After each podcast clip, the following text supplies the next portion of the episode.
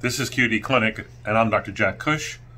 QD Clinic is brought to you by RheumNow Live, a next generation medical meeting. Our case this week begins with the reluctant rheumatologist and pegloticase. Saw a 60 year old white male who had a lot of comorbidities and a history of gout. You, not surprising, uh, this patient had hypertension, diabetes, chronic renal disease, was on many different medicines. He had been diagnosed with gout 10 years ago, has had many attacks over the years, a history of sort of incomplete um, control with um, the attacks going from acute and intermittent to chronic and additive. And now he's at the point of having chronic tophaceous gout, involves the hands, the feet, the elbows, occasionally the knees. Uh, and when we saw him recently, he was on 400 milligrams of allopurinol. His uric acid level was 6.8. Um, and he was still having intermittent attacks and a lot of pain. And a lot of his pain, as you might imagine, is related to inflammatory damage and secondary pain and periarticular pain. But then he seems to have uh, warmth and inflammation in some joints as well. The question is, how do you manage him? He's at the stage of having a chronic inflammatory polyarthritis because of his his urate deposition disease, evidenced by some big, bulky, you know, um, walnut to pear size, not pear size, almost pear size, um, collections of, of tophi, elbows, feet, hands, um, knees. It's, you know, obviously disforming and, um, and hard for him. The issue is, in discussion with the other rheumatologists managing this case, is that there's a reluctance to start this man on pegloticase. Yes, you could step up his allopurinol, and yes, you could be one of the few rheumatologists out there that you know would use a dose higher than 400 or 300. Um, but the facts are that rheumatologists aren't as great as we think we are at managing gout. We just like podiatrists and renal docs and internists largely only use 300 milligrams a day. We seldom, if ever, use combination therapy. Um, very few of you have actually used pegloticase, although the numbers of pegloticase use in the last 10 years that it's been approved has actually gone steadily up. Um, but many of you have never used it for fear of side effects, anaphylaxis, tales told around the campfire or clinic fire or whatever. And um, and I'm here to tell you that I'm not afraid to use it. I've tried to use it a number of times and had problems either with the patient or the insurance or the patient being really sick and thinking they're too sick to get this infusion. Um, and then, um, and I have used it. And it's really, uh, I think, a very effective way. The issue here is the argument that was pre- presented to me by the other rheumatologists in discussion was well, if we increase his dose up to 600, even up to 800 milligrams, we can start to get him to a hypouricemic state where he can lower his levels enough that he can dissolve some of those uh, tophi. The problem is the tophi are the tip of the iceberg. He has a tremendous total body urate load. When you see tophi at all, what you're not seeing can be magnified uh, 10 times fold, 100 fold. Um, and if you want to prove it, then do, do, do the dual energy CT scans, the DEX scans that show urate deposits lighting up. Um, the problem with, I think, the, the use of this therapy is an overestimation of anaphylaxis. You know, infusion reactions, I think it's like six, seven percent. And very few of those, you know, less than one in 10 of those actually meet the NIH definition for anaphylaxis. So while it, it, reactions do occur, the main reaction is because you're mobilizing all this urate, you get more gout attacks and patients feel sick. So the drug was approved 10 years ago, done in studies where you give 8 milligrams every uh, two weeks or every four weeks. The response rates are basically 40 to 50% of patients. There's a dramatic lowering of serum uric acid levels from whatever they were down to undetectable on this drug. The real issue is whether or not you um, can fight the problem of anti drug antibodies and their anti PEG antibodies, which can get in the way in the long term success, could contribute to some of the toxicity. Uh, uh, and I think that the trend right now is uh, to use a background of either methotrexate azathioprine or mycophenolate. There's a study going on right now with mycophenolate being done at UAB by Ken Saag. Uh, I've used azathioprine. We have a recent report in RheumNow about the use, uh, a published report about the use of methotrexate and people going on this. Why would they use these DMARD drugs? Not to treat the chronic synovitis, but to suppress the development of an anti-drug, anti-PEG antibody that can get in the way of, uh, of long-term success. Patients need to be infused. It's not a slow infusion. It's a fairly easy infusion, though. They get pre-medicated with antihistamines and Solu-Medrol, more so than hydrocortisone. It's done every two weeks. You have to get a uric acid level prior to the next uh, infusion because you want to see uric acid levels declining, going down, and staying down. But then if the uric acid starts coming back up, well, that's basically anti-PEG antibodies getting in the way, and now you're going to have a rise in uric acid and that means, oops, we shouldn't use the drug. You can prevent that anti-drug antibodies, anti-PEG antibodies by using, again, azathioprine, methotrexate, probably mycophenolate, uh, and patients will have long-term success. How long do you go? As long as it takes to make them disease-free uh, and to um, uh, reduce their total body urate load, which adds to their risk of renal toxicity, cardiovascular toxicity, etc.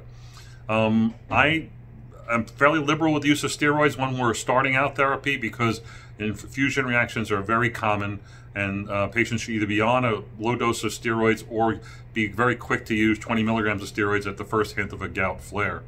Again, rheumatologists, the experts in all tough diseases, are somewhat reluctant to use uh, pegloticase, and I don't think that's really necessary. Look for your next patient. I want to tell you about RheumNow Live and a session I'm going to be in that's going to be on Saturday. It's the second step session on um, rheumatoid arthritis. In my session, uh, we have the opening lecture being done by Bruce Cronstein from NYU, famous for his work in adenosine. Bruce is going to talk about the mechanisms involved in the efficacy and benefits and toxicities of methotrexate. Should be a fabulous lecture. Uh, Alvin Wells is going to be talking about updates in imaging and new guidelines for imaging in rheumatoid arthritis, including ultrasound. And then I'll be talking about the differences in seronegative and seropositive and telling you things you didn't know about seronegative RA that will scare you to death. RheumNow Live, you can still register at rheumnow.live. Talk to you tomorrow. This is QD Clinic, and I'm Dr. Jack Cush of RheumNow. QD Clinic is brought to you by RheumNow.live. Keen minds need great meetings like this, RheumNow.live. Today's case seronegative rheum, rheumatoid arthritis. 45 year old woman presents with a six month history of polyarthralgias, morning stiffness, and said to have some abnormal labs. On exam, she has 12 tender joints, symmetric polyarthritis, Five of them are swollen, two plus so even warm, and she's unable to close her hands. She has a CDAI score of 25.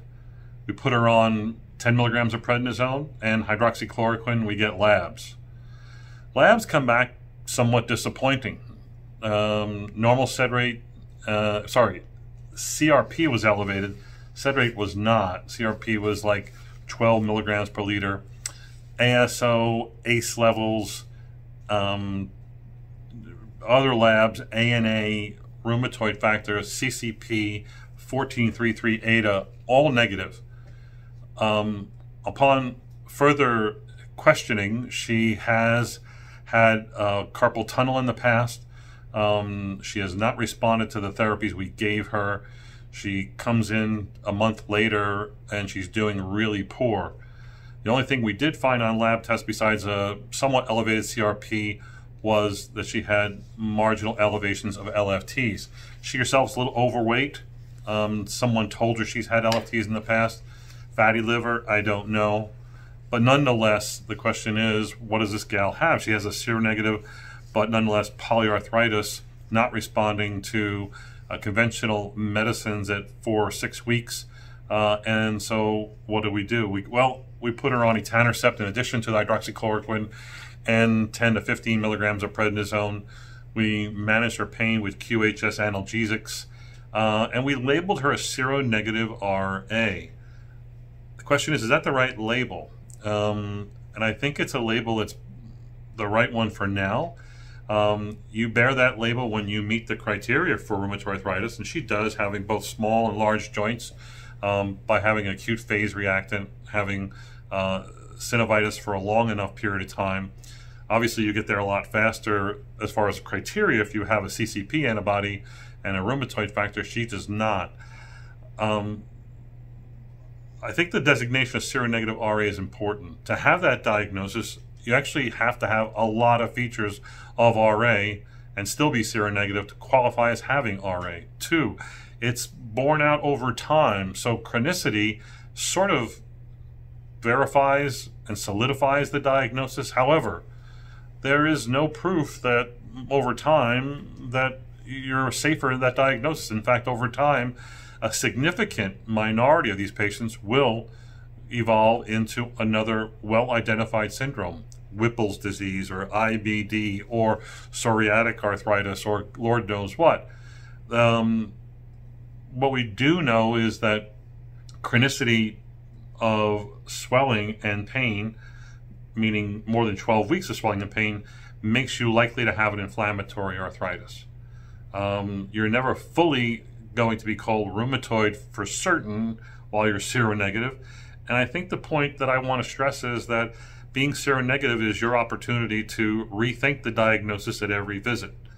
I'm a little concerned about this particular patient's LFT elevations. So we are ordering things like an ANCA and anti-mitochondrial antibodies, anti-smooth muscle antibodies, um, and and getting a liver consult for them to look at her because if she has persistent liver enzyme elevations, they may want to do more than just ultrasound to see the size of her liver and whether it's echogenic and has signs of steatosis. So um, again, seronegative is a big challenge because uh, you never quite know. And will she respond? Well, she didn't respond to plaquenil and prednisone, pretty high dose. We'll see if she responds to etanercept. And then over time, um, non response further questions the diagnosis of seronegative RA. That's it for this edition of QD Video. Tune in tomorrow. This is QD Clinic. I'm Dr. Jack Cush from RheumNow. QD Clinic is brought to you by RheumNow Live great rheumatologists like you go to great meetings like this. QD Clinic is coming to you from RWCS in Maui, where we discussed some cases yesterday. I'm going to give you one of them. 2019, October, a patient goes in for a hip replacement. You, the rheumatologist, get a letter from the orthopedist saying, guess what? The gentleman was treated with a, a spinal block and IV sedation. He had physical therapy immediately post operatively he was sent home the same day on analgesic medicines and meds to, de- to prevent deep vein thrombosis.